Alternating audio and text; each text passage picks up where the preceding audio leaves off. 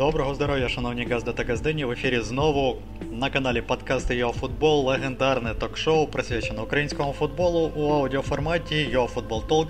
Розмовляємо ми про український футбол. Ми це я, Олександр Реженко, також мій колега Георгій Грошев. Жор, привіт тобі! Ще один безглуздий тиждень нашого життя пройшов. Чим він тобі запам'ятався?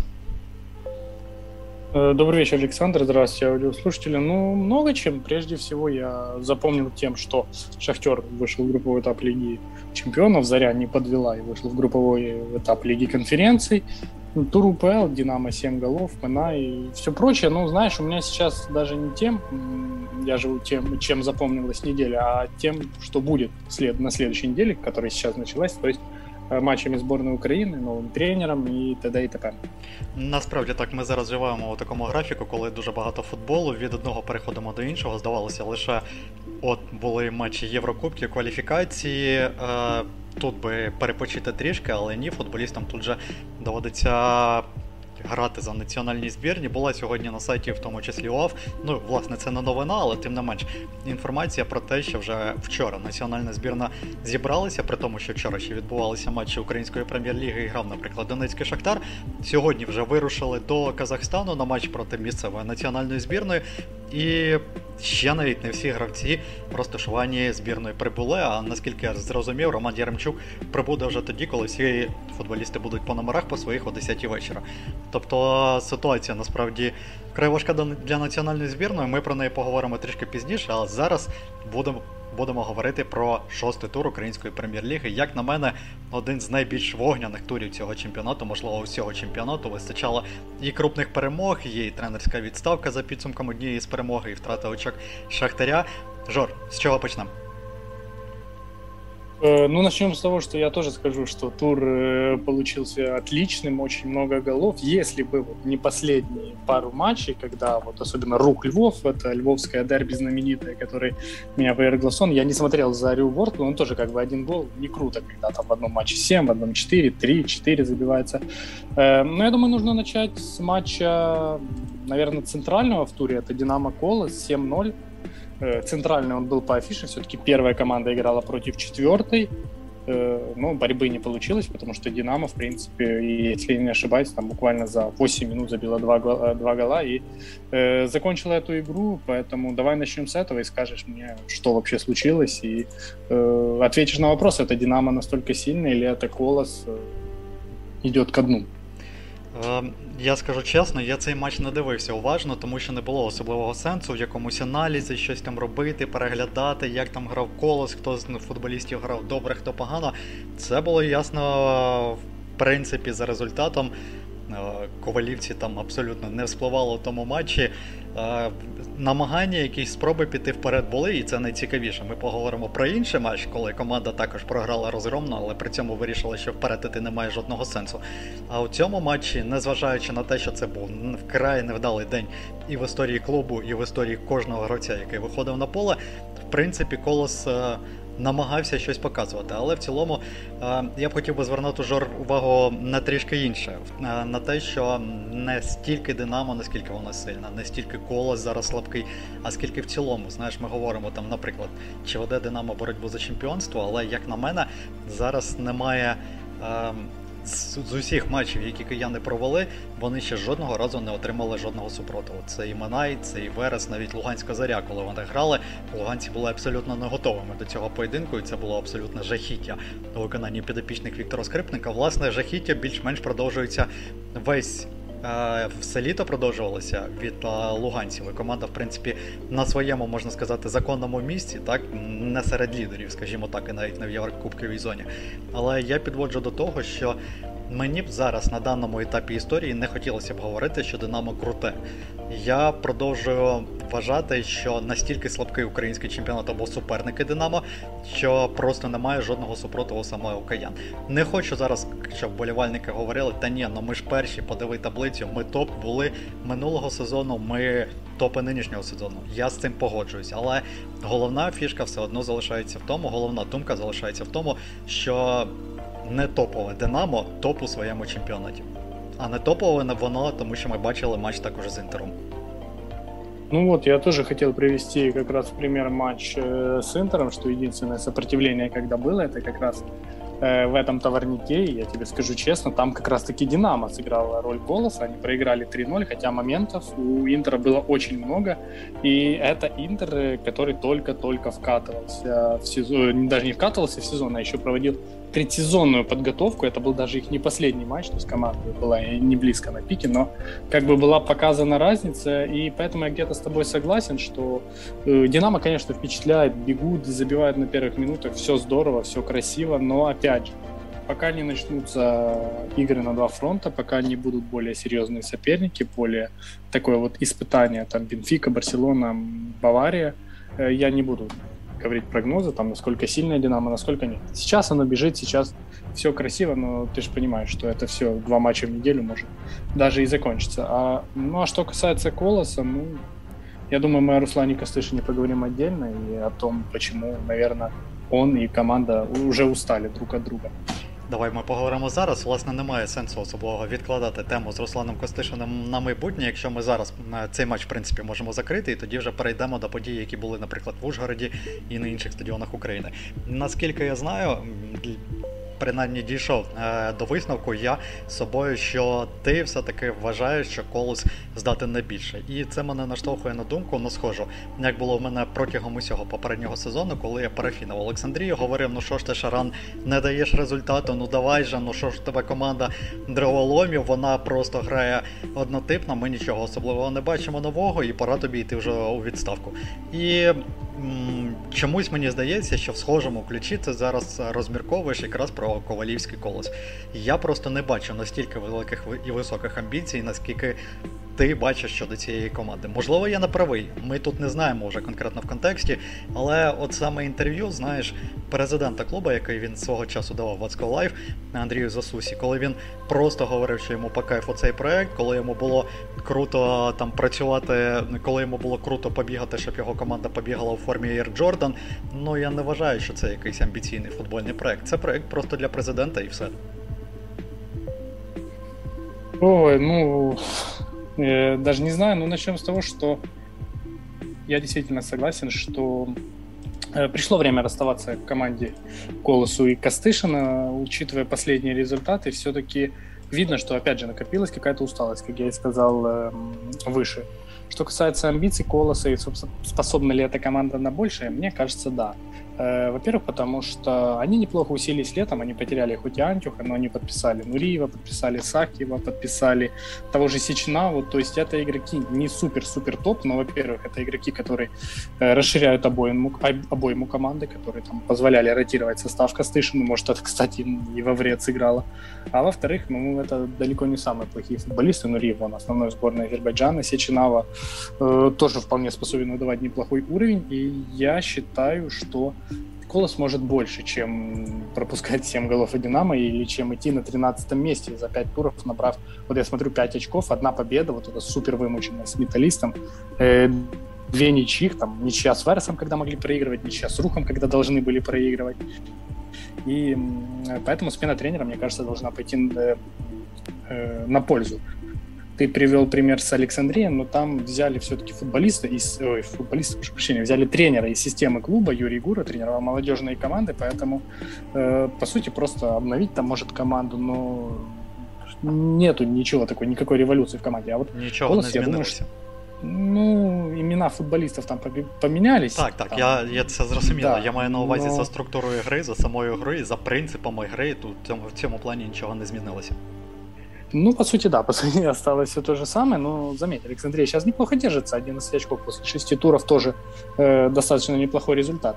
Э, но я считаю, что Колосу нужен тренер немножко там с другими идеями, с другим подходом, потому что Колос совсем не умеет играть позиционно, я об этом уже говорил, то есть от них ждали как от э, ну не то что от фаворитов, но от команды, которая дважды, играли, дважды подряд выходила в Еврокубки, то есть от них ждали другой игры и ждали, что они будут доминировать уже в матчах, но делать они этого совсем не умеют. Поэтому, возможно, нужно э, поискать другого тренера. Я там не буду сейчас говорить кандидатуры, там Хацкевич, Шаран, Санжев, э, Бабич, кто у нас еще есть из свободных Ковалец. тренеров сейчас. Ковалец, да, почему бы и нет.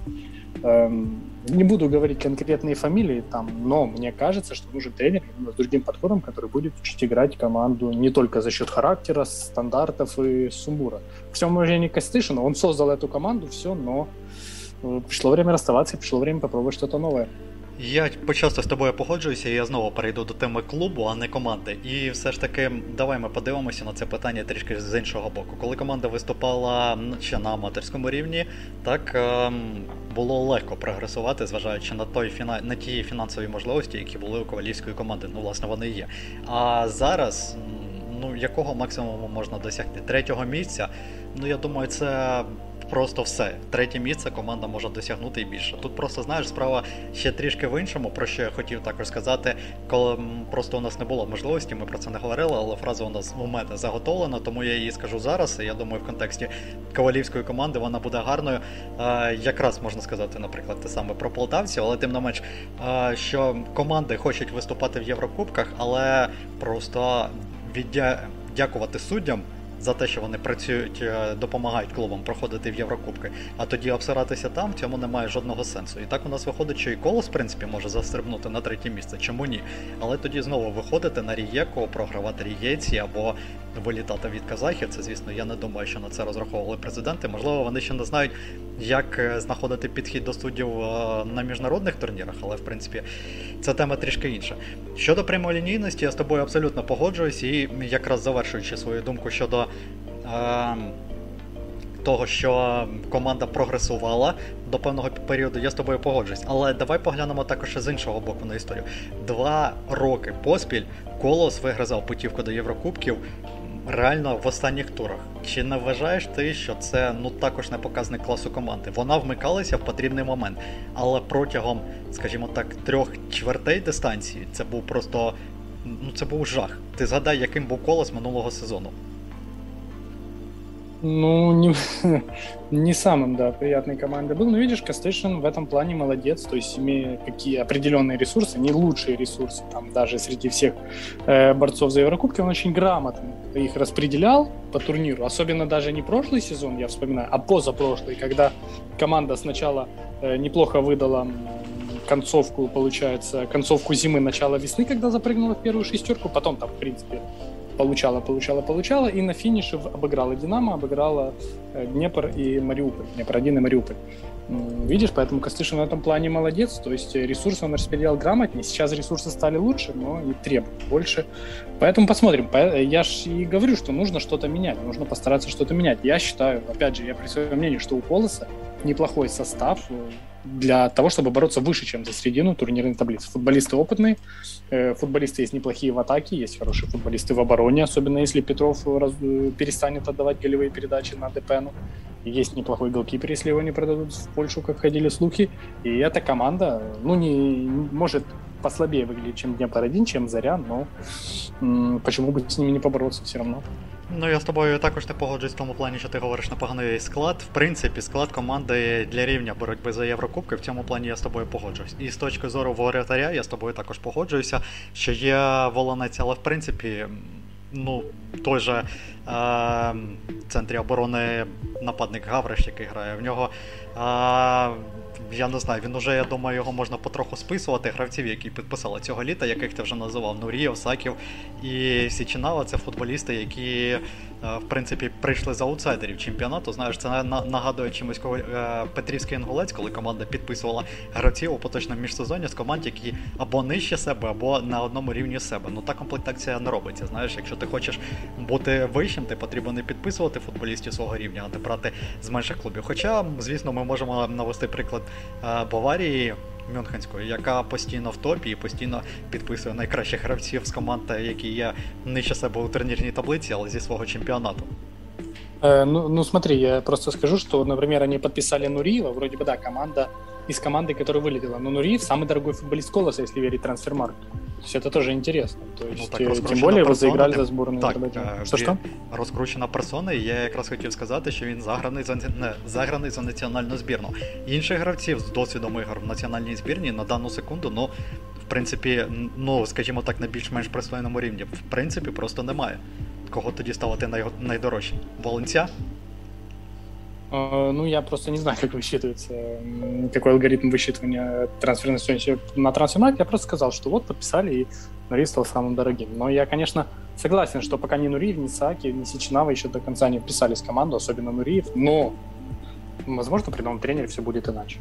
Так, побачимо. Насправді в мене є питання до складу, я їх так і не висловив до кінця, в принципі, тому що навіть якщо зараз подивитися, сказав я за Січинаву, я читаю просто склад, так так би мовити, знизу вверх. Є Задоя, який, як на мене, в принципі, непоганий півзахисник, але е, стати якимось топом після першої ліги, де він провів також три чверті свого життя, йому в принципі так і не вдалося.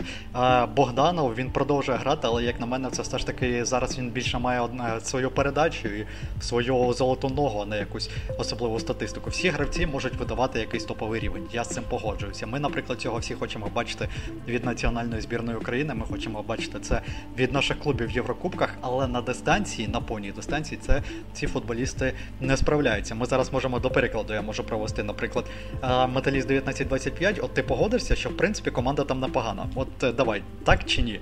Без особливих там е, розмов про це. Да, неплохая. Але при цьому я думаю, так, але при цьому я думаю, ти також погодишся, що це не команда для місця у топ-8 або навіть топ-10, ну це з натяжкою. Нет, борьба за виживання, к сожалению. Так, так, нам подобається, якщо чесно. Ми подобається, як грає металіст. Я одразу вам розкрию секрети, ми про це поговоримо трішки пізніше. Я підводжу до того якраз і про колос. Тобто команда там, в принципі, знаєш, підбір гравців, які можуть вистрілити. І вони вистрілюють два сезони поспіль, якраз наприкінці. Але на довгу дистанцію я в них не вірю. Тим паче склад же, в принципі, не особливо міняється. І якраз я вже наводив приклади того ж Богданова, Чуркова. А, Також він може зіграти, але чомусь я його для себе списав. Мені хочеться стабільності від нього на дистанції, зважаючи на те, скільки він пропустив, скільки він відсидів в шахтарі. Маю на увазі період після Маріуполя, коли він сидів і не грав. Ну і так і так далі за іншими персонами. В принципі, я до цього підводжу, що зі складом також потрібно щось робити. Ну, время еще есть, опять же. Хотя я считаю, что, ну, я все-таки буду говорить, что относительно укомплектованный состав и опытными футболистами не совсем, но, возможно, на дистанции действительно Богданов уже не будет выдавать супер результат. Но в прошлом году это был основной центральный полузащитник и, по-моему, лучший ассистент. Но опять же, будем смотреть. Действительно, в этом году есть проблемы, но, может, игроки выдают э, чуть меньше уровень, чем мы от них ждем, потому что, ну, опять же, устали от тренера, может, какой-то конфликт в команде пошел после вылета от Караганды. Мы же, мы же еще ситуацию изнутри так особо не изучаем. Я вот жду, жду, когда э, закончится пауза на сборных и посмотреть голос там буквально в двух турах э, при новом тренере. Опять же, не знаю, кто он будет, но надеюсь, что будет сразу постоянный тренер, и они найдут его как можно быстрее. Это тоже важно. Он, у нього було время зараз поработати. Е, з чим я з тобою погоджуся з приводу того, що ти сказав склад укомплектований. Так, це насправді, я думаю, ти погодишся, одна з проблем клубів української прем'єр-ліги, коли немає е, повної комплектації складу. Тобто е, якісь позиції не закриті, команди стартують, тоді по ходу розпочинають когось шукати. Навіть тоді вже після закриття трансферного вікна на більш на менших умовах підписують фінансових, звісно, підписують гравців, кого вдалося підписати. Тобто в цьому плані я з тобою погоджуюся з приводу комплектації комплектації. І подивимося. І з приводу тренера також, е, в принципі, ти сказав це абсолютно точно. Можу лише сказати, що можливо навіть в такому плані, в такому контексті, як ти сказав, що команді потрібно відпочити, можливо, навіть один від одного. Оця міжнародна пауза, наприклад, якби залишився Костишин, дав би він 3-4 дні, дні вихідних, можливо, знаєш, всі б е, трішки е, спокійніше почали себе почувати, і справа пішла по іншому. Але, звісно, ми про це вже не дізнаємося. Ладно, жартове, ми сильно багато говоримо про колос, і я пропоную переходити до іншої теми. І інша інша моя тема буде стосуватися ще одного клубу української прем'єр-ліги, який ми зачепили, і за який я не можу сказати. Я просто зобов'язаний сказати про Олександрію, яка ти сказав, непогані результати, 100% непогані результати, але. Е, Мені просто цікаво, якщо Юрій Гура буде розмовляти з президентом клубу Кузьменком або Кузьменком Кузьменком молодшим, який там хто, віце-президент чи генеральний директор клубу, що він скаже? От у нього спитають, які ваші результати? Ви задоволені результатами? Він же напевно скаже, що от дивіться, ми переграли зорю, Шахтар. Колос, начебто резюме класне, так все виходить. Але з іншого боку, ти дивишся на поразку Минаю, нічия зі Львовом відскочила в прямому сенсі відскочила від Чорноморці. Я по-іншому це сказати не можу. Матч відкривав цей тур, відбувався в п'ятницю, і мені було дуже прикро за те, що Одеса не взяла три очки у тому матчі. Хоча Олександрії, голи Олександрії просто якісь шалені залітали, що й дозволили їм в той матч звести до нічієї. І я просто підводжу до того, що Олександрія так, місто в таблиці непогане, однозначно вище, я думаю, аніж ми сподівалися. Але чи позитив гра команди? Однозначно ні. Не можна дивитися на те, як команда грає проти Шахтаря. Потрібно дивитися, як вона грає проти е, Чорноморця і Минаю, а вона там не грає. Вона, як і колос, е, просто мучиться. Ну, опять же, мы ведем к тому, что с Александрией это было и до этого, в прошлом сезоне, что они э, отбирали очки у Шахтера, причем дважды, то есть могли настроиться на фаворита, но когда э, начинаются матчи против э, аутсайдеров, скажем так, где уже самому надо танцевать, а не плясать от печки, то все начинает, все для них совсем э, плохо. Кстати, насчет матча Черноморец-Александрия, я бы сказал, что моя самая большая боль это то, что удар Цурикова пяткой не залетел, а попал в перекладину. Это был бы, мне кажется, гол сезона сразу. Я бы, я, я бы лично уже вручал, да. Там просто такое больше никогда не залетело. У Цурикова так точно.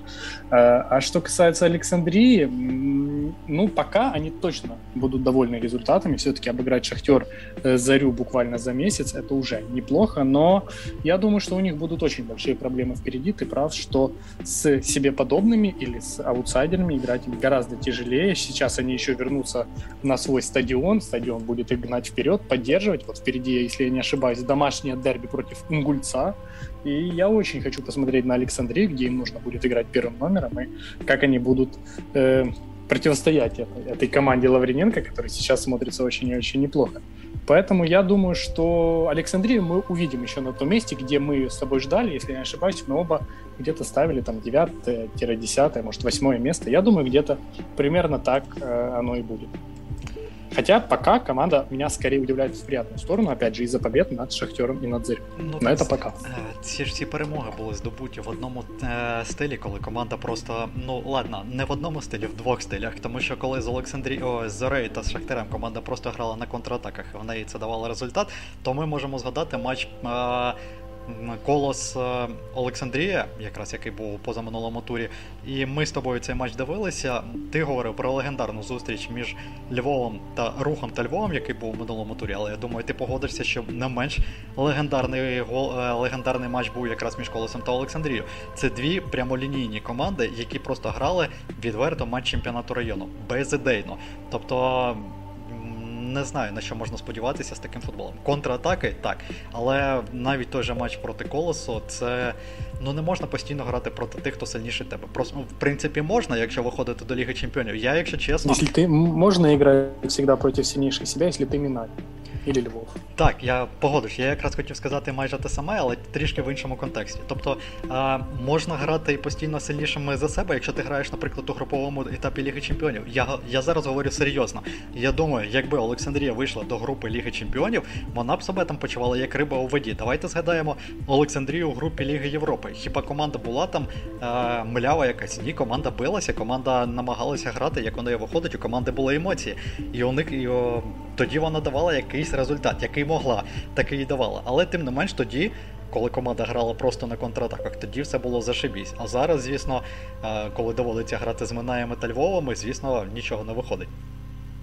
Ну, мне кажется, мне кажется, в том групповом этапе Лиги Европы все для Александрии закончились, они там все эмоции и все прочее оставили. И, опять же, повторюсь, им тоже нужна была перезагрузка. И вот эм, э, отпустили Владимира Шарана, сейчас взяли Юрия Гуру, но посмотрим, как оно будет. Посмотрим. Пока за Александрией интереснее наблюдать, чем не наблюдать.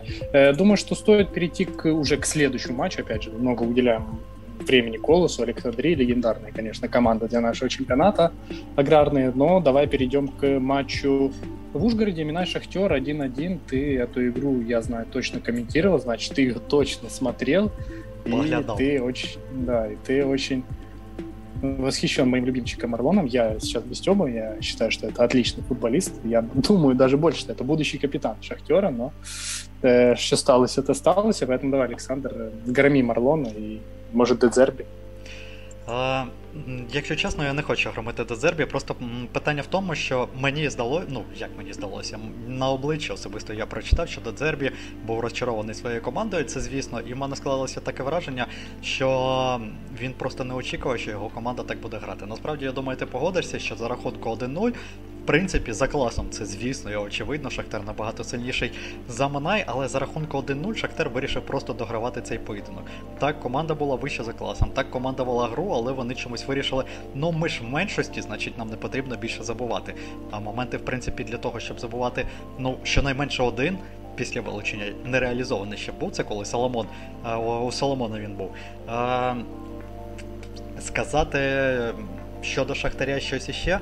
Дивись, е, ти говорив про те, ми з тобою списувались про те, що ну Минай е, Шахтар в принципі не грає, тому Минай за це хвалити немає особливої потреби. Я в цьому контексті з тобою не дуже погоджуюсь, тому що в принципі ми зараз говорили і про Динамо, що Динамо також не вмикається. Ну і Шахтар вирішив тому зараз також не вмикатися. Єдине за що мені я б хотів би покритикувати Дедзербі це за те, що він знову не провів ротацію. Ну, ми бачили матчі з Чорноморцем, нехай важкувато.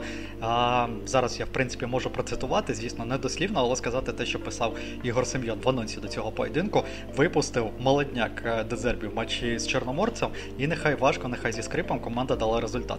А, Зараз же також я очікував, що вийдуть Мудрик, вийде Судаков, той же, можливо, Корнієнко, а вийшов фактично основний склад. Звісно, там були нюанси, типу, по е, вихід у захисті Кривцова і вже по ходу матчі вітав, але це, звісно, так так обставини склалися. Матвієнко не полетів, я не знаю, можливо, там пошкодження якесь було, або йому дали просто перепочити перед матчами національної збірної. Як би там не було, хотілося б бачити більшої ротації. Як ми бачимо, вийшов основний склад, і це не ви не виправдало сподівання. Що стосується Марлона, хто не дивився поєдинок і навіть не знає, хто це такий, це центральний захисник Шахтаря, який проти Манаю відіграв 16 хвилин і був вилучений за дві жовті картки від Катерини Монзи. Перша жовта це умовна умовна відмашка. Ті, хто дивився цей матч, ті розуміють, чому я це назвав умовною відмашкою. В принципі, формальна, як сказав Сергій Шебек, експерт сайту «Яфутбол», формальна причина для тієї жовтої картки була, і її Монзель показала. Друга жовта картка це якраз через те, що він програв у швидкості Ахмедзаде. Тобто не можна сказати, я думаю, ти зі мною не зовсім погодишся, що він програв у швидкості, зважаючи на те, що там обидва гравці були на старті. Але я думаю, ти не будеш сперечатися з тим, що Ахмедзаде швидше він це доводив вчора протягом усього матчу того ж умовного Марлона. Проблема Марлона.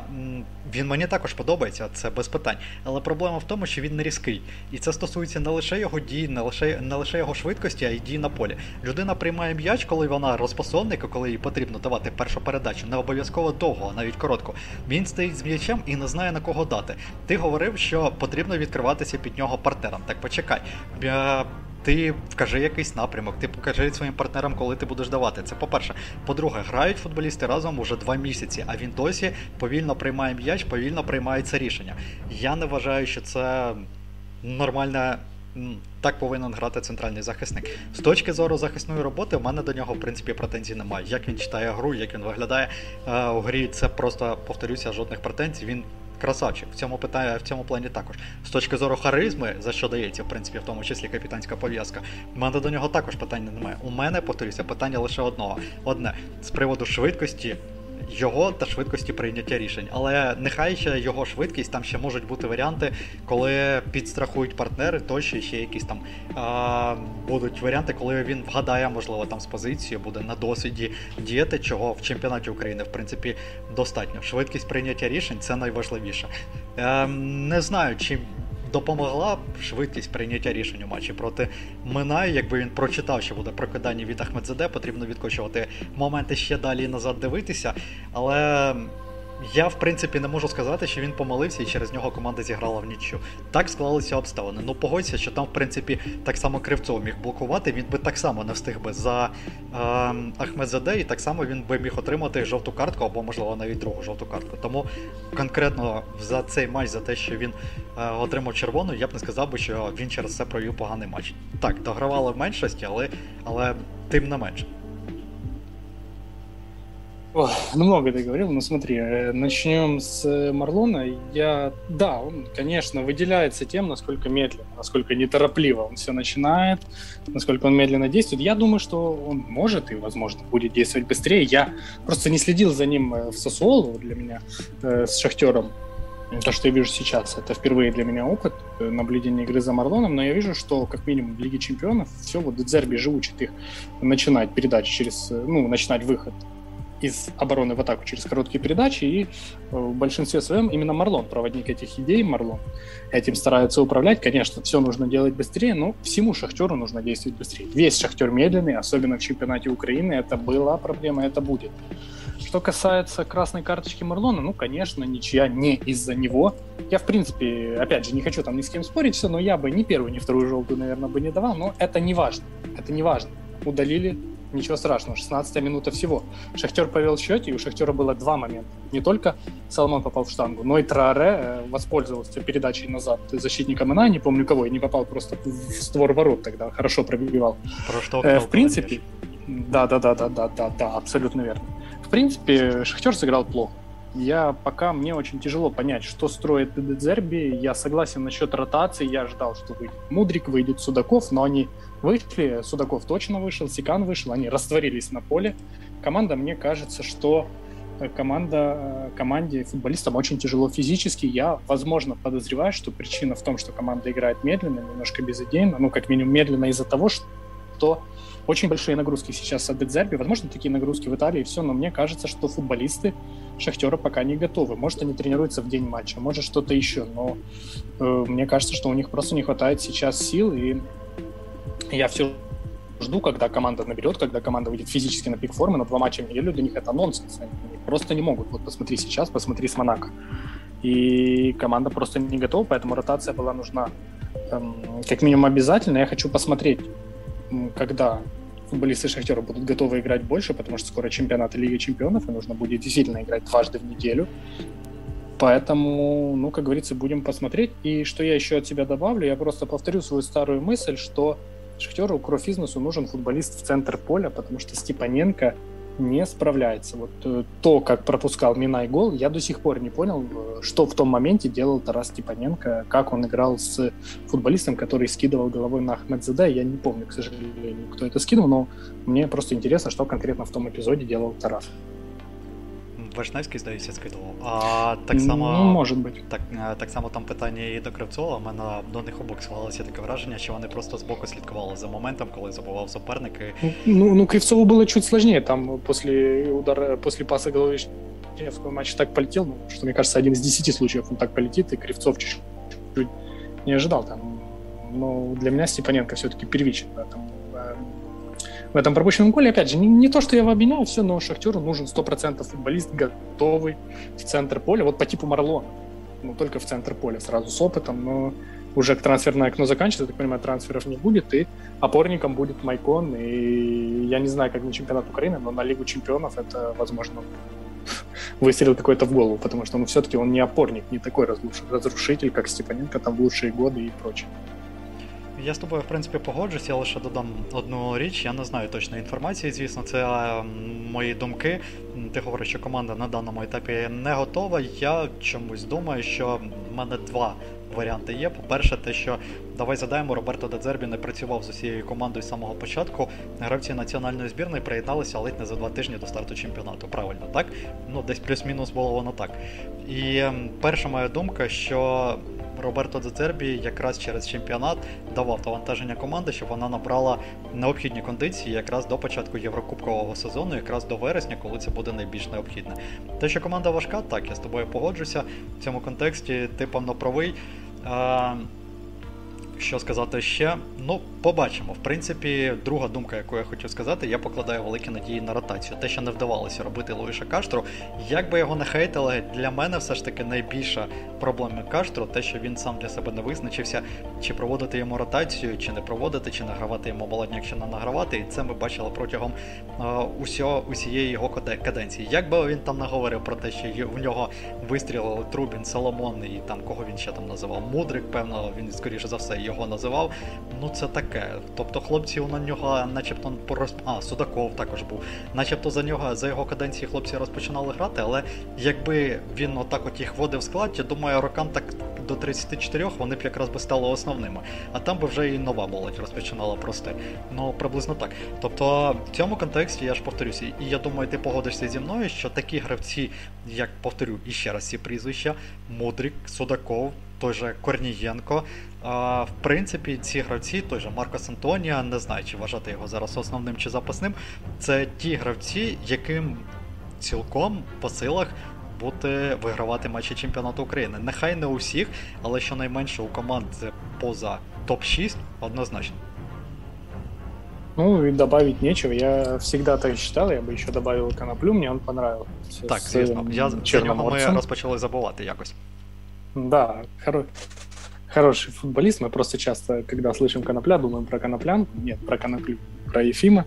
Я думаю, что у него может получиться на правом фланге. А что касается Миная, опять же, я про него ни слова не сказал. Ну, э, у команды есть характер, могут терпеть, но я думаю, что это борьба за выживание, как бы хорошо они не играли дома.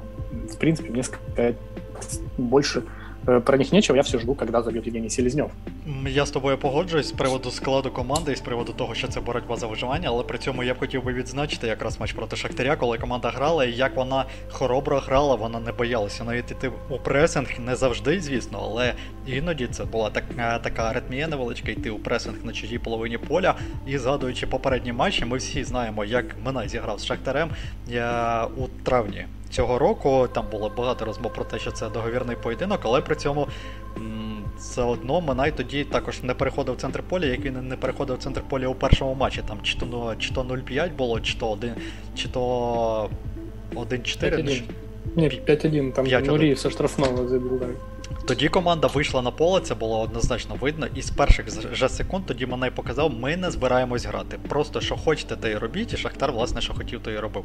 Загалом це фішка Кобіна ще в попередньому сезоні вона була, коли команда просто не грає проти грандів, вона вже виходить на поле начебто програли. А цього сезону ми бачимо до слова іншу картину. Зачепилися за очки з Зорею, зачепилися за очки з Шахтарем, тому, в принципі, мені б хотілося похвалити мене за цю гру. Повторюся ще раз, за що я говорю з самого початку, тобі мене не сподобав. Ну, не те, щоб не сподобався, не однозначно для тебе був мене через те, що команда а, грала проти ніякого Шахтаря, а я все ж таки хотів би Манайців похвалити за цю гру.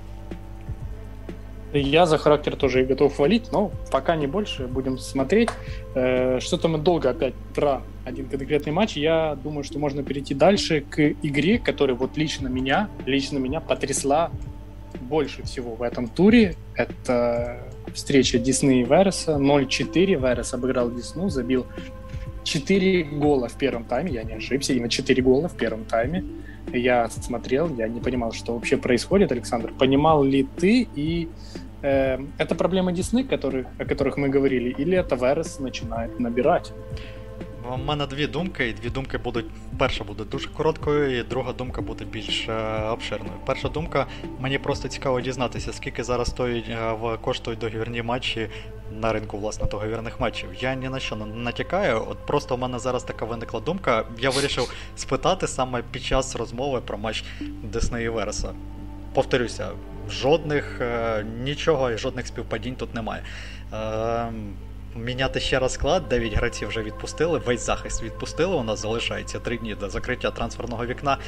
А нинішнього, я думаю, Олександру Рябоконю можна спробувати ще раз змінити е, захист своєї команди. Час, в принципі, є, не зрозуміло тільки кого запрошувати, можливо, когось з умовного альянсу або з інших клубів першої ліги підтягнути з усіх, окрім Кривбасу і Металісту, звісно, там звідти ніхто не віддасть своїх гравців, але з цього приводу я свою думку висловив. І ще одна думка в мене є. Вона стосується конкретно Олександра Рябоконі. Я її хотів сказати і після третього туру, і після четвертого.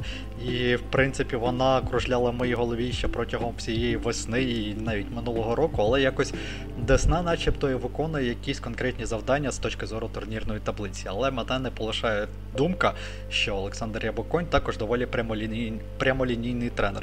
Пам'ятаєш, ми вже з тобою говорили в рамках нашого стріму, нашого подкасту, що зоря що Десна, прошу вибачення, е, вона постійно в'язується у боротьбу з командами. Незважаючи на те, що у них там грають 4-5 фантазіст у нападі, будемо так називати гравців, так, що Калітінцев, Тотовицький, е, Безбородько, який розпочав забивати, але проти Вересу він мав розпочинати. Гуцуляк був. Так, так, так.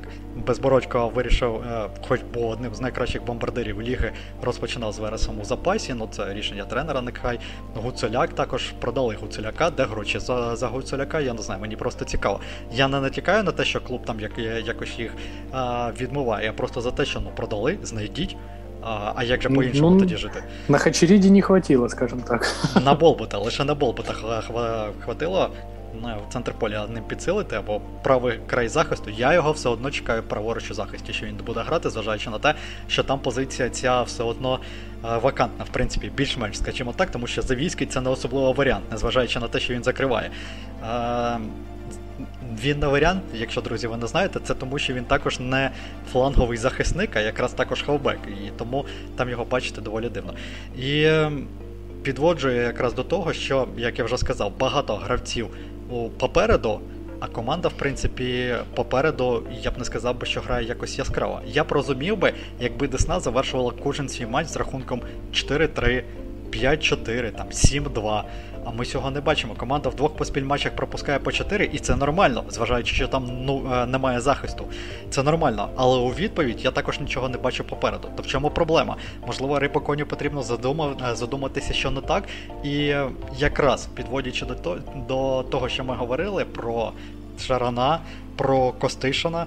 Чи не пора Рябаконю задуматися про те, що йому потрібно десь відпочити, наприклад, у Житомирському мову полісі? Це також до прикладу. Я зараз не хочу йому шукати конкретні варіанти, просто натякаю на те, що в Житомирі також не все добре у Калітвінцева. А, І знайти собі якийсь інший проєкт, тому що в Десні, я думаю, ти погодишся, у нього далеко не все виходить. Ми можемо копати, я зараз можу, звісно, знаходити якісь докази із приводу того, як команда провалювалася в боротьбі за Єврокубки. Це ж не єдиний раз команда минулого сезону лише не вийшла у Єврокубки. Це і результати матчу умовно з Маріуполем минулого сезону. Це і матч з Динамо. Нехай там е, цього сезону, нехай там просто все залетіло. У киян у Десни не виходило нічого. Це і матч, наприклад, з Вересом, також який був ось ми, ось ми побачили. І однозначно я певен, що от протягом найближчих двох-трьох турів я навіть не дивлюся зараз календар, але тим не менш, я певен, що для Десни це буде на найближчі ігри не єдина поразка, і команди будуть у подальшому так само наказувати на. Наказувати через відсутність захисників. А напад так і не буде грати в подальшому. Жор, у мене все.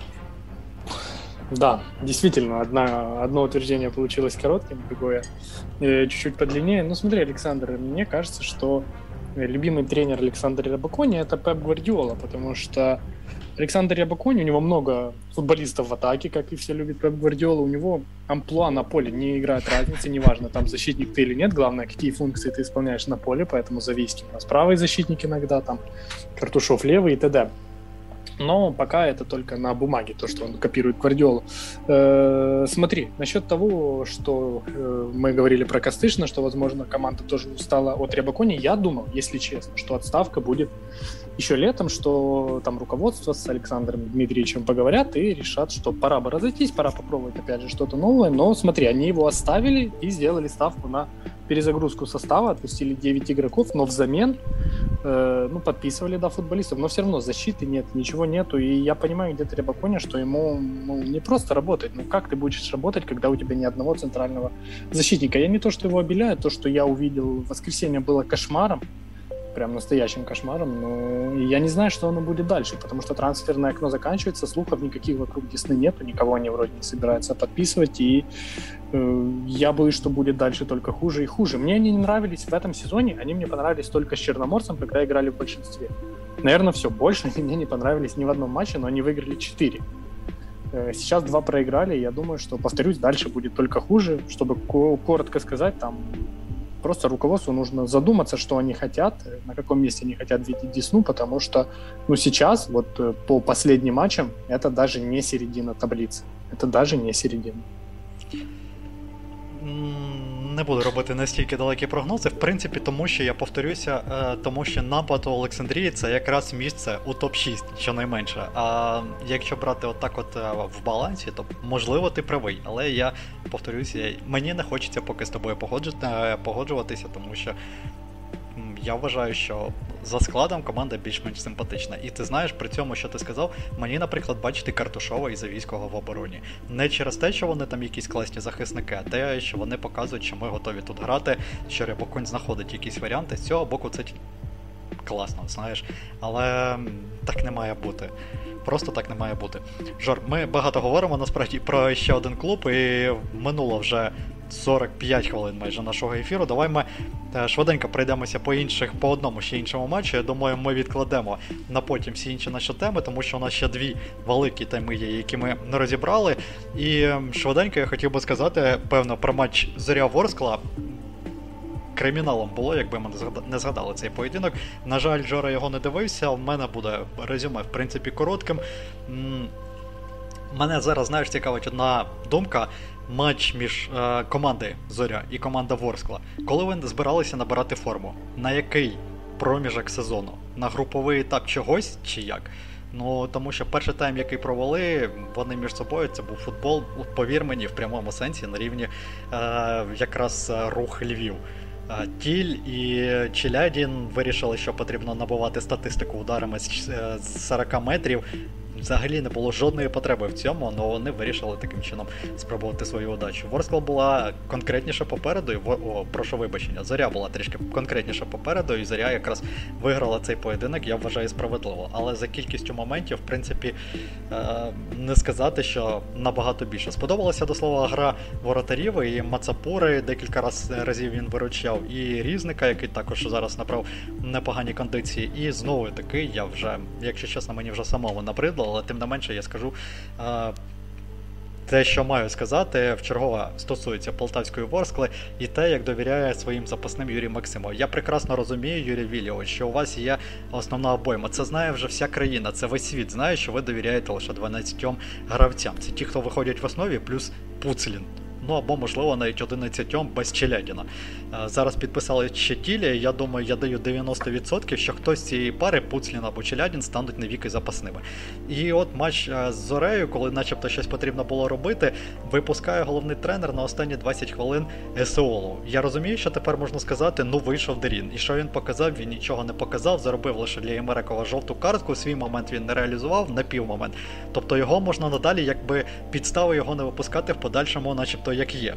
Але при цьому, якщо взяти з іншого боку цю ситуацію, то якщо гравці не мають ігрової практики, не мають тонусу, як можна випускати замість кляра Кушніренка? Я розумію, що кляр видохся, е, потрібна була йому заміна. Але чого очікує тренер, коли випускає Кушніренка, який до цього за півтора тижні відіграв три хвилини?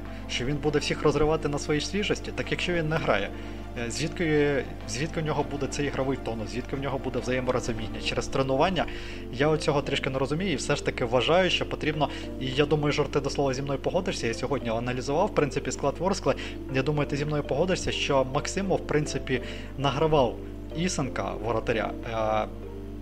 Принаймні як награвав, декілька разів його випускав.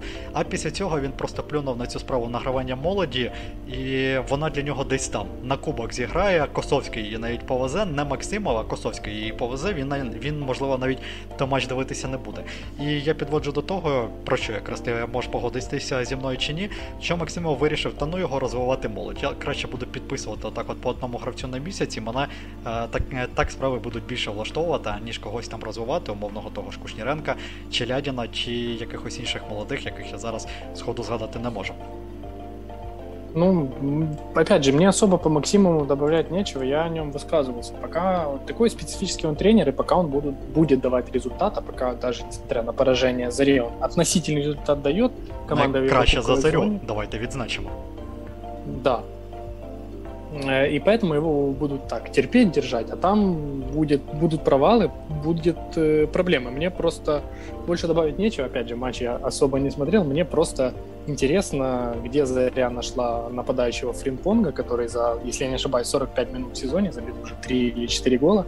И сколько он будет еще забивать? И будет ли он выходить в старте? Или Виктор Скрипник решит, что нет, нет, нет, нет, только ты у нас запасной, но забивающий. Ну так, насправді класний гравець, в тому плані, як він знаходить свої моменти, як він ре... їх реалізовує. Мені в цьому плані також немає що додати, але тим не менш, давай же все-таки перейдемо до іншої теми. І інша тема у нас зараз буде, звісно, це Єврокубки. Відбулося жеребкування, Динамо отримало своїх суперників, Шахтар отримав своїх суперників, і Зоря також у лізі конференції отримала своїх суперників. Е, прошу тебе, Жар, прокоментувати, але за однієї умови не використовуй слово жопа. А почему? В этом году все лучше, чем в прошлом. Для меня все познается в сравнении. Э, может, для Динамо примерно так же, но э, э, можно сказать, что Динамо и Шахтер поменялись местами, потому что Шахтеру выпал более слабый соперник из последней корзины, чем Динамо. Ну, Динамо было в четвертой, я говорю про третью. Я думаю, стоит проговорить. Динамо из четвертой корзины попала в группу к Баварии, к Барселоне и к Бенфике. И я думаю, что в этом алфавитном порядке Бавария, Барселона, Бенфика, Динамо команды примерно так и э, расположатся в группе уже в декабре. Опять же, при всем там уважении к Мирчу Луческу, к его опыту, я видел эту Бенфику несколько раз, и если Роман Яремчук не будет показывать, что он украинец, а будет играть за Бенфику, я думаю, что все-таки Бенфика кадрово э, посильнее будет. Потом Шахтер э, из третьей корзины попал в группу к Интеру, к Реалу, не думайте, я не ошибся, это в этом году, не только в прошлом, и также к молдавскому шерифу. Тут э, прогнозировать сложнее, потому что и Интер, и Реал, и Шахтер, они летом сменили своих наставников, поэтому ситуация может кардинально поменяться, но я все-таки думаю, что Реал будет стоять особняком, команда очень опытная, плюс Анчелоти, такой каши не порчащий тренер, я думаю, что это лидеры Шахтер попытается побороться с Интером за вторую строчку, но опять же, уровень чемпионата, уровень исполнителя, несмотря на потерю Лукаку и Хакими, у Интера гораздо выше. И это второе место. Ну, а что касается Шерифа с Шахтером, я думаю, что, ну, если Шахтер действительно хочет э, представлять из себя и доказать, что они не зря тратят 40 миллионов на трансфер, я все-таки думаю, что Шахтер должен опережать Шериф. А Заря попала в группу с Ромой, с ЦСКА София и Бодо Глимт. Тут прогнозировать что-то сложно, по идее. По идее, Заря может бороться за второе место после Ромы, но после вот этого венского чуда с Рапидом я даже не знаю, что прогнозировать. Я не удивлюсь, если Заря займет второе, либо третье, либо четвертое место. То есть могут любое занять. У нас ще буде змога, в разі чого, поговорити детальніше про Єврокубки. Я все ж таки зараз свій прогноз скажу, а після цього, коли ми якраз будемо підходити до перших матчів, я думаю, ми цю тему детальніше розкриємо. В принципі, додати з приводу турнірної таблиці, як ти сказав, в мене немає чого. Я лише скажу, давай, якщо ти сказав турнірну таблицю, то я скажу е- з приводу очок, які команди, наші команди можуть набрати. Тож я розпочну з Динамо. Мені чомусь здається, що там буде нулик. Хотілося б, щоб я помилився у цьому плані, і десь в якомусь матчі з Барселоною там 0-0 відстояти, в якомусь матчі з Бенфікою, можливо, навіть виграти, вдасться, але в цілому я повторюся, що я не бачу а, особливих шансів, як і ти, для того, щоб кияни вийшли а, хоча б до Ліги Європи. Що стосується Шахтаря, то я все ж таки думаю, що команда завершить груповий етап з 6 очками або з 7. Мені прикро, у цій групі лише за Юрія Вернедуба. Е, тому що міг потрапити Вернедуб у групу, де можна було попадатися побільше за очки. Це здається група І, так, там, де команди дивні підібралися. І хотілося б, щоб була б якась група, де команда Шериф не лише програвала, а могла б зачепитися за свої очки. Принаймні, в будь-якому разі. Е- листопад для шерифа буде найбільш для всієї Молдови, буде найбільш казковим місяцем, зважаючи на те, що за один місяць до них приїде і Мадридський Реал, і Міланський Інтер, і загалом, і загалом буде велике щастя побачити ці ну команди. Вот, вот, Александр, извини, что перебиваю, а я думаю, что шерифу очень повезло с группой, что они бы не зацепились, мне кажется, за очки даже с Боруссией и со Спортингом, а тут, ну, представь, приедут Реал и Интер, ну, это же действительно праздник, еще и Шахтер, можно будет посмотреть на Марлона и на прочих мастеров. Так, ну в цьому контексті так. Ти правий, особливо на Марлона і Алана Патріка, я думаю, вони захочуть подивитися особливо. А, В будь-якому разі, я думаю, що Шахтар свої 6-7 очок набере, тобто 6 з шерифом, і один бал десь вони зачеплять якраз з Реалом або з Інтером. А, можливо, вдасться. Ну і що стосується Луганської зарі, то я також думаю, там буде десь близько 6-7 очок, там буде заруба. Я думаю, в тій групі, звісно, там є Рома, але всі ми знаємо Жозе Мауріння. Мауріння зараз перше коло буде виставляти резерв, в другому колі розпочне рятувати ситуацію, умовно кажучи, ну звісно, варіанти можуть бути і зворотні, коли буде грати просто напівоснова, і команда якимось чином спробує витягнути свою групу і е, пройти з неї малими силами. Варіантів насправді не сказав би, що багато, але е, в тому контексті, що хто вийде крім Роми з другого місця. Там же нагадаю, що друге місце напряму не виходить до однієї 16 фіналу, а буде ще й плей-офф, тобто так просто вийти до, так би мовити, весняної частини сезону не вийде, будуть ще стокові матчі, якщо команда посідає другу сходинку. І все ж таки я ставлю на те, що заря другої не стане. Третя, четверта, так. В боротьбі так, будуть перемоги. І теж так, але не більше. Як можна сказати, і минулого сезону у Лізі Європи також, начебто, перемоги були, та також, начебто, якісь варіанти були поборотися, але не більше. Ну, опять же, добавить нечего. Я так говорил, что, ну, что Заря может занять любой из, ну, с места второго по четвертое, но все-таки я тоже думаю, что почему-то я не вижу Заре команду, которая займет второе место. Вот нет в них какого-то, знаешь, такого менталитета Еврокубкова, чтобы занимать второе место в группе. Может, я себе придумаю, конечно, но все-таки я думаю, что либо буду Глимт, либо ЦСКА София будут выше. Збірна України головна тема, яка розпочинається вже з цього понеділка. Склад нашої команди, хто буде грати, які наші перспективи у відборі на чемпіонат світу. А, Давайте ми розпочнемо. З чого розпочнемо, Жора? З орієнтовних складів? Чи це залишимо на, на потім?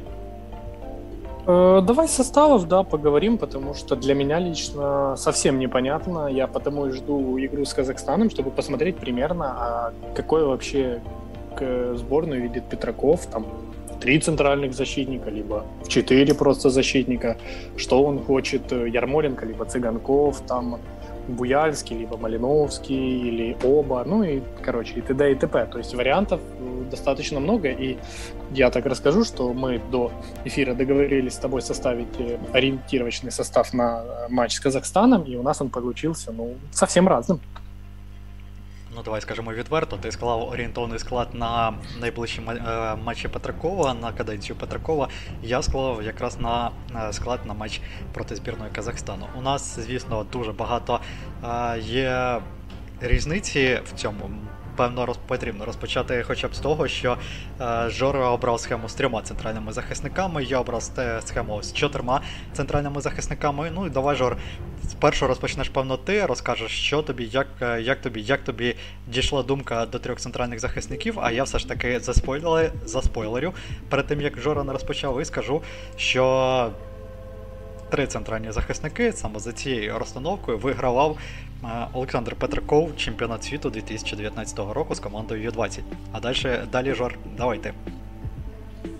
Э, ну давай, смотри, моя мотивация, да, я выбрал схему 3-4-3. Я считаю, что Александр Петраков будет играть по своей схеме. Это схема его, с ней он выиграл молодежный чемпионат мира. Э, плюс он ее выберет, э, потому что она для сборной Украины, ну как бы не то что не родная. Андрей Шевченко в 2021 году пытался играть э, по ней против Франции, против Финляндии, которая также играла по схеме с тремя центральными защитниками, то есть пытался не то что отзеркалить соперника, но сыграть по той же расстановке с ней. Мы играли против сборной Швеции, когда их прошли на Евро, поэтому я думаю, что Александр Петраков, понимая, что команда более-менее понимает, как играть по этой схеме, он ее выберет. Еще один плюс этой схемы, вот лично для меня, что Александр Зинченко, которого невозможно не поставить в состав, будет играть на ней левого латераля. Я думаю, что это позиция его слева, что в центре поля он уже забывает, как играть. И я скажу свою точку зрения, с которой ты точно не согласишься, меня там камнями забросают. Но либо Зинченко играет на левом фланге обороны, ну, либо латералем, где он играет, э, как он играет у Гвардиолы, либо не играет в сборной совсем, потому что в центре поля он уже забыл, как играть.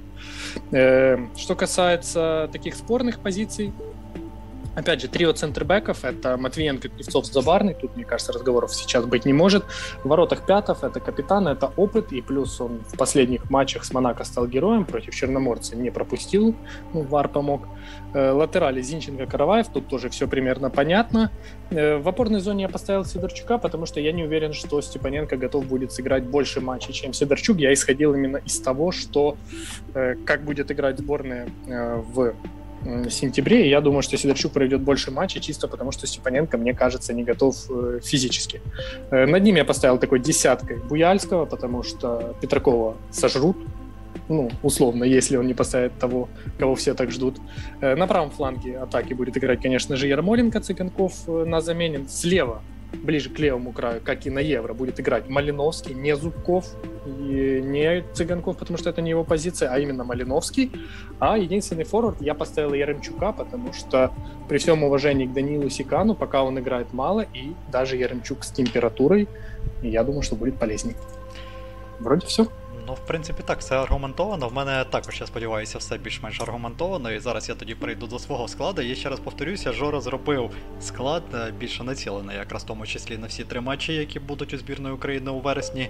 Я ж а, заакцентувався все ж таки на тому, що буде у матчі з Казахстаном. І, наприклад, чому у нас різниця? Я все ж таки е, скажу, розпочну з самого початку. Я думаю, що Олександр Петраков під час своєї каденції буде більше робити ставку якраз на молодь. Якось команду він буде омолоджувати. В принципі, це і так зрозуміло, що якось потроху потрібно про це задумуватися.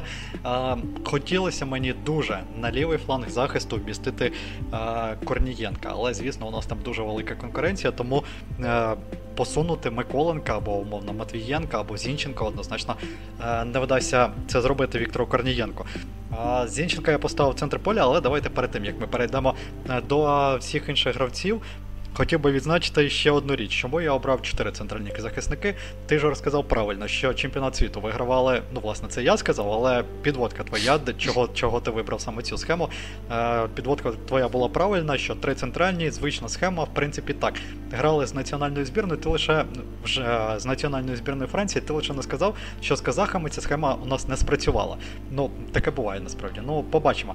Я обрав чотири захисники і саме цю схему, тому що вона, в принципі, більш-менш базова для національної збірної, саме за нею ми грали. Нехай там також були варіанти, була у нас гнучкість, але я все ж таки вважаю, що вона є базовою для збірної України. Тому я обрав чотири захисники, і це призводить до певних проблем у центральній зоні. Тобто, як ви бачите, у мене стоїть Зінченко, Маліновський та Степаненко, і просто немає місця Буяльському. Я розумію е, тебе, чому ти поставив Буяльського. Багато хто говорить про Буяльського. Це по-перше. По-друге, Буяльського ледь вважають ледь не стережневим гравцем національної збірної. Таке враження, що це Роналду прийшов в Манчестер Юнайтед, і він обов'язково потрібен грати. Це не так. Він може виходити на поле, умовно кажучи, на 60-й хвилині, як Фрінпонг, і робити результат. Ніхто йому не заважає. Але кого посунути з цього тріо, яке стоїть у мене, навіть якщо Степаненко умовно можна ставити Сидорчука, це не особливо важлива позиція. Ну, важлива, я маю на увазі не особливо важлива в контексті зараз. А, Кого з цього тріо можна посунути, я, на жаль, не бачу для себе. А, Ліворуч поставив Зубкова через те, що це якраз його рідна позиція лівого хавбека. Маліновський варіант можливий, але він мені дуже не подобається в Аталанті, коли він грає на фланзі. Відчувається, що він себе там почуває некомфортно. І Сікана я поставив в напад чисто через те, що Данило. Не сказати, що він якось з більшою ігровою практикою. Просто через те, що Яремчук трішки прихворів. Я не знаю, яка насправді ситуація з Яремчуком. Він мені інтерв'ю не давав, я з його батьком не спілкувався, хоча, в принципі, можливість подзвонити йому була, але чомусь я нею не скористався. А, саме через хворобу Яремчука. Якщо він буде готовий, то однозначно у нас попереду вийде Яремчук, але я думаю, в принципі, жорти зі мною також погодишся, що якщо не Яремчук, то у нас варіантів не так і багато. Можливо, хіба що Єрмоленко вперед, а циганков на правий фланг.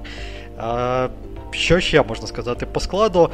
Певно, звісно, ви звернули увагу, якщо ви читали знизу вгору, то в воротах я поставив різника, а не п'ятого. Звісно, п'ятого це досвід, але п'ятого ти про це не сказав, а тактично.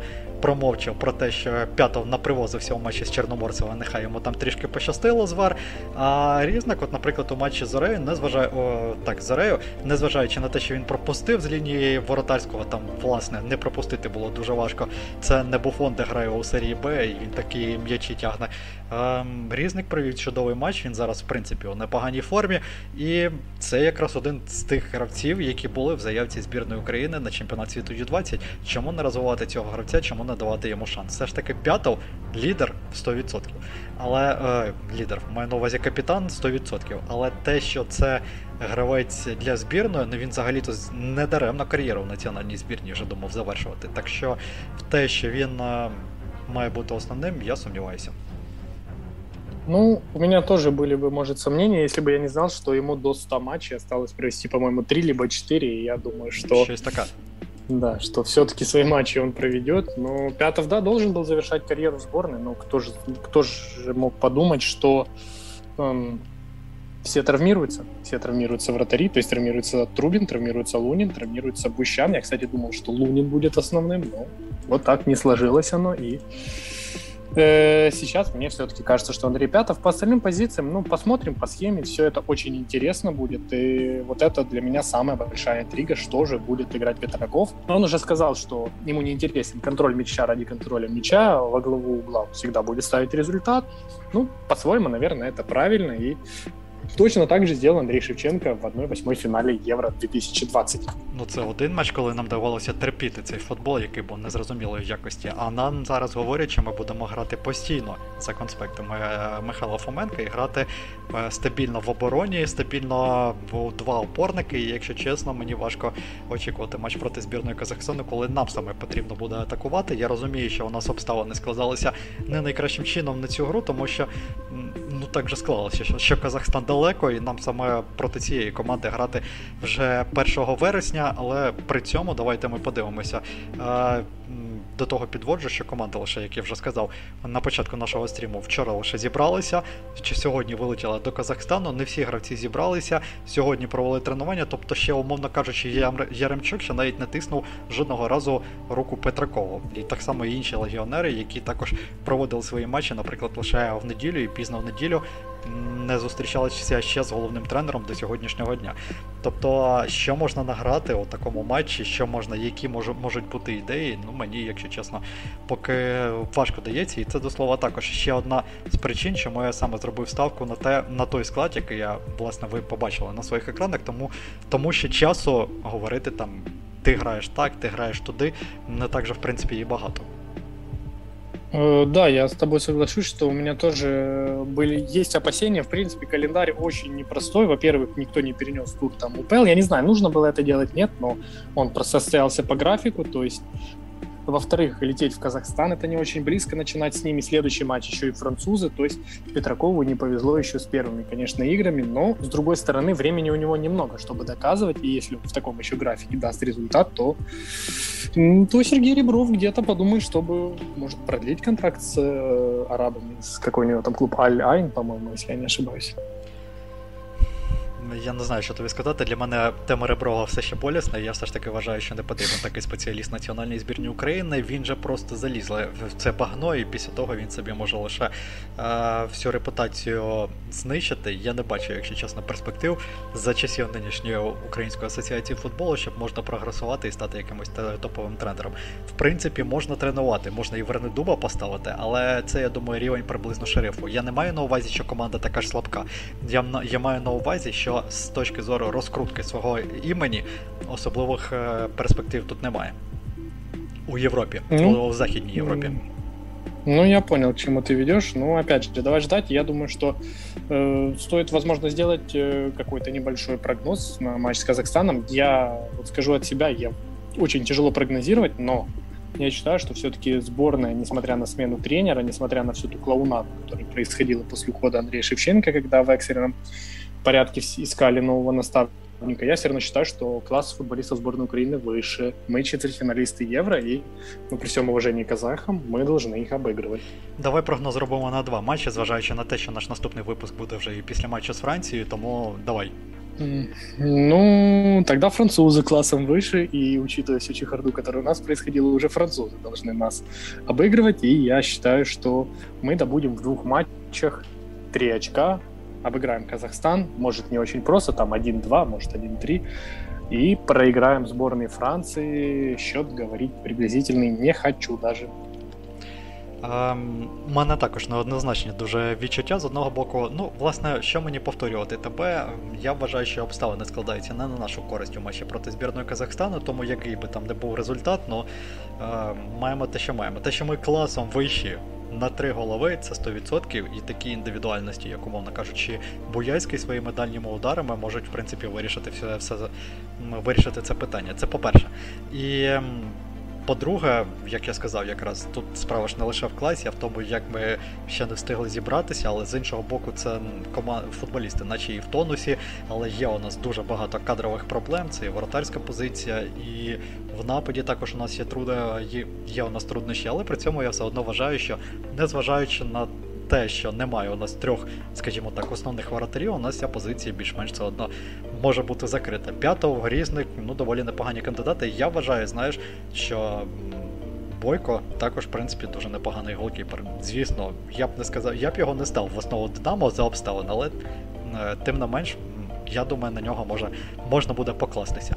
Ну і що стосується прогнозу, якщо вже робити, що мені зараз дуже не хочеться робити, але якщо вже витискати із себе цей прогноз, я думаю, що з французами ми за нічию зачепимося. Якраз за рахунок свого своєї глухої оборони будемо стояти, там ми за очки зачепимося. Це по-перше. А з казахами дуже в'язка гра буде, і перемога буде нам за щастя. Ну, то есть 4 очка, Александр, или 2? 2. Два, да. Видишь, ні, с одной ні, стороны... Давай, давай 4. Давай все ж таки 4. Е, думаю, що з казахами проблема. Перемога буде за щастя, але я просто до того підводжу, що свій м'яч ми все ж таки заштовхаємо. Победа будет за счастье, и счастье будет, Александр. Я все-таки не настолько верю в нашу сборную в матче с французами. Без обид, конечно, но Думаю, що ні. Не теми, к сожалению. Побачимо, чий прогноз буде насправді е, справдиться. Друзі, на цьому ми певно будемо ставити крапку. У нас сьогодні знову вийшло все якось хаотично, тем насправді багато. І якщо чесно, перед запуском нашого першого випуску місяць тому я навіть не думав, що буде якась особлива потреба так багато спілкуватися про український футбол. А як ми бачимо, нам в принципі з жорою не вистачає навіть того часу, умовного хронометражу в одну годину. Ми в нього постійно не вкладаємося, але. Це якраз привід для того, щоб зустрітися наступного разу і ще поговорити про щось і про український футбол в тому числі. Не забувайте, що вже 1 вересня буде аудіотрансляція матчу Казахстан-Україна на каналі подкасту ЮАФутбол. 4 3 вересня буде аудіотрансляція матчу молодіжної збірної України у своєму відборі до чемпіонату Європи. І цього ж тижня, також 4 вересня, тобто наступного дня після молодіжки, ще раз зіграє національна збірна, тепер вже в Києві проти збірної Франції. Обов'язково слідкуйте за усіма нашими аудіотрансляціями, за нашим проєктом Аудіодумка, який також виходить на нашому ж каналі. Підписуйтесь, щоб не пропустити. Пишіть коментарі, наскільки вам нудно було, на якій хвилині ви заснули, на якій прокинулися на нашій програмі, що вам найбільше не сподобалося. Те, що вам сподобалося, це зрозуміло. Ваші улюблені ведучі. Е, пишіть, е, в принципі, свої ідеї щодо наших нових рубрик, про що ви ще б хотіли почути, крім харківського металісту та криворізького кривбасу.